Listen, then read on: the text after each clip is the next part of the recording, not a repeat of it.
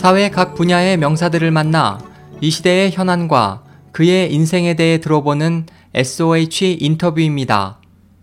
오늘 인터뷰의 주인공은 공주 교대 대학원 과정의 부모 교육과를 우리나라에서 처음 개설한 이명주 교수입니다. 우리나라 교사 수준은 세계 최고의 수준을 자랑한다는 말로 이야기를 시작한 이 교수는 이상적인 교사상으로 인성적 자질과 전문적 자질을 모두 갖춘 사람을 가장 이상적인 교사로 생각한다고 말했습니다. 그러니까 좋은 교사는 교사로서 갖춰야 할 자질이 두 가지인데 하나는 인성적 자질, 전문적 자질인데 인성적 자질 측면에서 좋은 교사가 돼야 된다. 좋은 교사는 아이들의 마음을 읽을 줄 알고 이해할 줄 알고 아이들한테 수용적인 허용적인 태도를 가진 교사. 그 똑똑하기 전에 일단은 아이들이 선생님 참 저 선생님 좋아 이런 말을 할 수 있도록 하는 교사가 돼야 되고요. 특히 이제 초등학교 교사는 더 그렇죠. 그 다음에 이제 거기에다 두 번째로 아이들을 잘 가르치는 교사.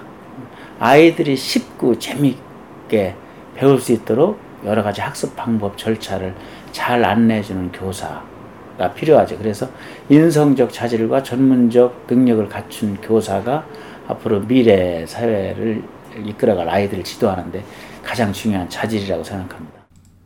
이 교수는 요즘 우려가 되고 있는 여교사 편중 현상은 우리나라뿐 아니라 세계적인 공통 현상이라면서 이 같은 편중 현상이 연구 결과에서도 학생들에게 좋지 않은 영향을 주지는 않는 것으로 판명됐다고 말했습니다. 에, 여교사 편중 현상은 이건 세계적인 현상이거든요. 에, 그래서 일본도 그렇고 미국도 그렇고 에, 근데 어느 한 성이 어, 아이, 많을 때 아이들한테 교사학습에 어떤 영향을 주는가에 관한 그동안 연구를 많이 했어요. 근데 특정 성이 많다고 할 때 교육에 있어서 아이들한테 그 좋지 않은 영향을 준다는 연구 결과는 없거든요. 그 최근에 이제 여교사의 비율이 많이 높아졌는데 여교사가 계속 지도할 때 아이들이 과연 여성화될 거냐? 그건 아니거든요. 아닌데 그런 우려를 하는 것 뿐이고 단 이제 학교에서 어, 학교에서 학교 경영을 하는데 남교사, 여교사의 비율이 적정하면 좋은데 여교사가 너무 많다 보니까 각자 남자, 여자 역할이 다르잖아요. 그러다 보니까 학교에서 학교 경영하는데 약간 어려움은 있죠.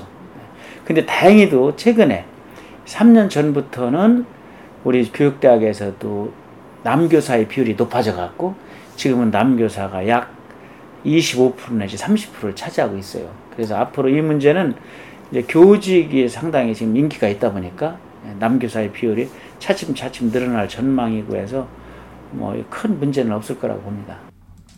그는 또 우리나라가 나아갈 바람직한 교육 방향으로 지식을 단순히 전수하는 교육이 아니라 학생들이 스스로 학습의 필요를 느끼고 그 필요에 따라 학습 목표와 계획을 수립하고 스스로 그것을 실천하는 능력을 길러주는 자기 주도 학습을 언급하면서 이 과정에서 경쟁 상대는 타인이 아닌 스스로를 경쟁으로 변화시킨다면 교육의 성과를 높일 수 있고 이러한 방법을 핀란드에서는 교육에 적응시키고 있다고 말했습니다. 에, 교육의 바람직한 방향은 그러니까 교육은 아, 아까도 얘기했듯이 선생님이 학생한테 지식을 전수하고 넣어주고 그게 아니라 지식을 찾는 방법을 가르쳐 주는 게 교육에서 가장 중요하거든요.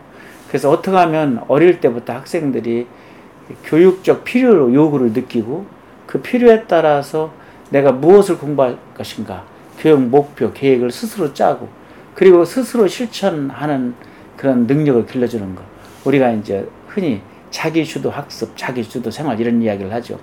그래서 교육에서는 어릴 때부터 학생 스스로 문제를 찾아서 해결하는 방법을 자기가 찾고 그리고 그걸 해결을 위해서 끊임없이 자기가 탐구하고 연구하고 해서 어떤 결론을 도달하는 것들 이런 게 이제 중요하다고 보죠.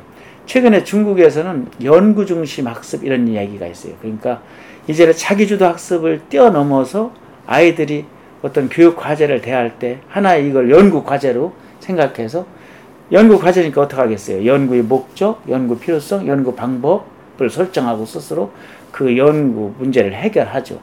그래서 이것이 이제 우리 아이들 학생들한테 가장 중요하다고 보고요. 또 하나는 에, 경쟁을 통한 교육보다 경쟁을 하되 연구 중심 학습을 하기 위해서 자기주도 학습을 하기 위해서 자기 스스로 목표를 세우고 자기가 세운 목표를 도달하기 위한 자신과의 경쟁을 하는 그런 것들 그것이 매우 필요하고 어, 교육 선진국인 핀란드가 바로 다른 사람과 경쟁하는 게 아니라 자기 자신과 어, 경쟁하도록 해서 교육의 성과를 높이는 그러니까 저비용 고효율의 교육 성과를 높이는 아, 사례를 핀란드에서 보이고 있습니다. 그런 것들이 가장 중요하다고 생각합니다. 마지막으로 이 교수는 교육 철학으로 인성 교육을 강조하며 거북이를 경쟁 상대로 경주한 토끼와 산 정상을 목표로 흔들림 없이 묵묵히 자기 길을 간 거북이의 모습에서 지금 당장 그 결과가 우리 눈앞에 바로 나타나는 것은 아니지만 10년 전략을 세워 멀리 내다봐야 한다고 강조했습니다. 오늘 인터뷰를 통해 교육은 백년지 대계라는 말처럼 하루아침에 이루어지지도 학교에서만 이루어지는 것도 아닌 학생, 부모, 학교가 삼위일체가 되어 서로 소통, 교감할 때 가능하고 이 같은 교육이 앞으로 일관성 있게 이뤄진다면 머지않아 우리나라의 교육이 세계적으로 인정받는 날이 올 것으로 기대해 봅니다.